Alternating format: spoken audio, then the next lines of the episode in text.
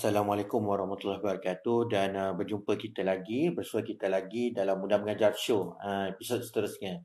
Kali untuk episod kali ini saya akan kongsikan tentang collaborative learning or cooperative learning. Pembelajaran kooperatif atau pembelajaran kolaboratif. Uh, soalan dia kooperatif uh, pembelajaran kooperatif atau pembelajaran kolaboratif? Yang mana yang betul? Uh, jadi ramai guru-guru agak keliru ya jadi saya suka untuk saya jelaskan di sinilah tentang perbezaan kooperatif uh, pembelajaran kooperatif dan juga pembelajaran kolaboratif.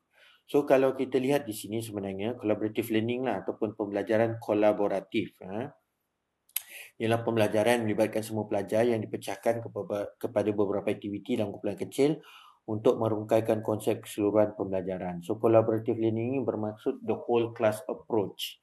Uh, semua murid boleh berkolaborasi. Uh, kita berkolaborasi, jadi tidak perlu bersemuka. Boleh dari orang dari kumpulan ni, okay, bincang dengan kumpulan sana, okay, beri lontaran idea dan satu kelas lah. Eh? Bukan saja guru tapi guru dengan murid, murid dengan murid.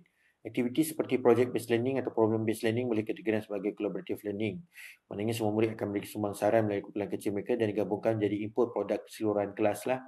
Cikgu dapat lihat perkara sebegini dalam aktiviti gallery walk ataupun three stray one stay. So collaborative learning ni dalam skala yang besar.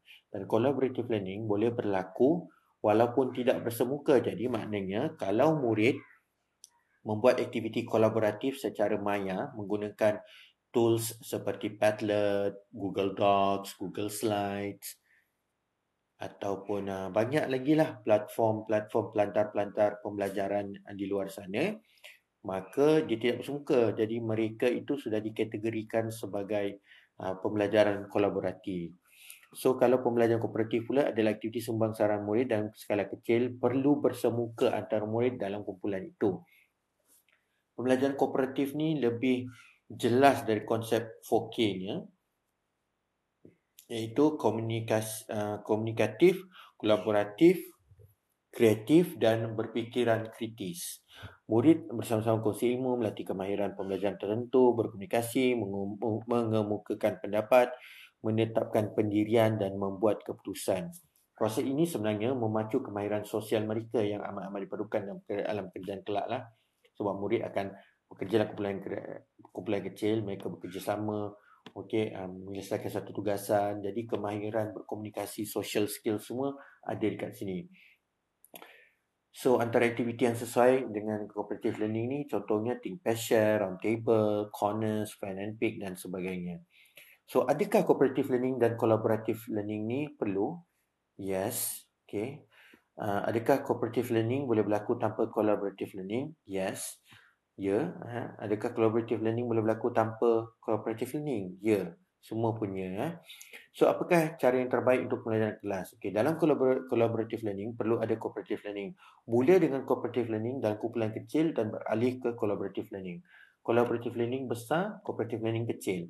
Mula yang kecil, pergi kepada yang besar. Apabila pergi yang besar, pergi di luar bilik darjah pula. Jadi, nampaklah perkaitan antara kooperatif, kolaboratif dan juga collaborative learning di luar bilik darjah. Jadi itu sajalah yang dapat saya rumuskan tentang perbezaan antara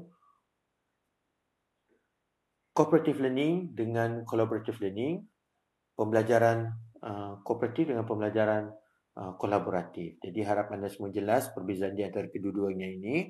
Jika anda ada apa-apa soalan, boleh tanyakan di Facebook, Telegram Ah, dan jangan lupa join grup telegram mudah mengajar saya.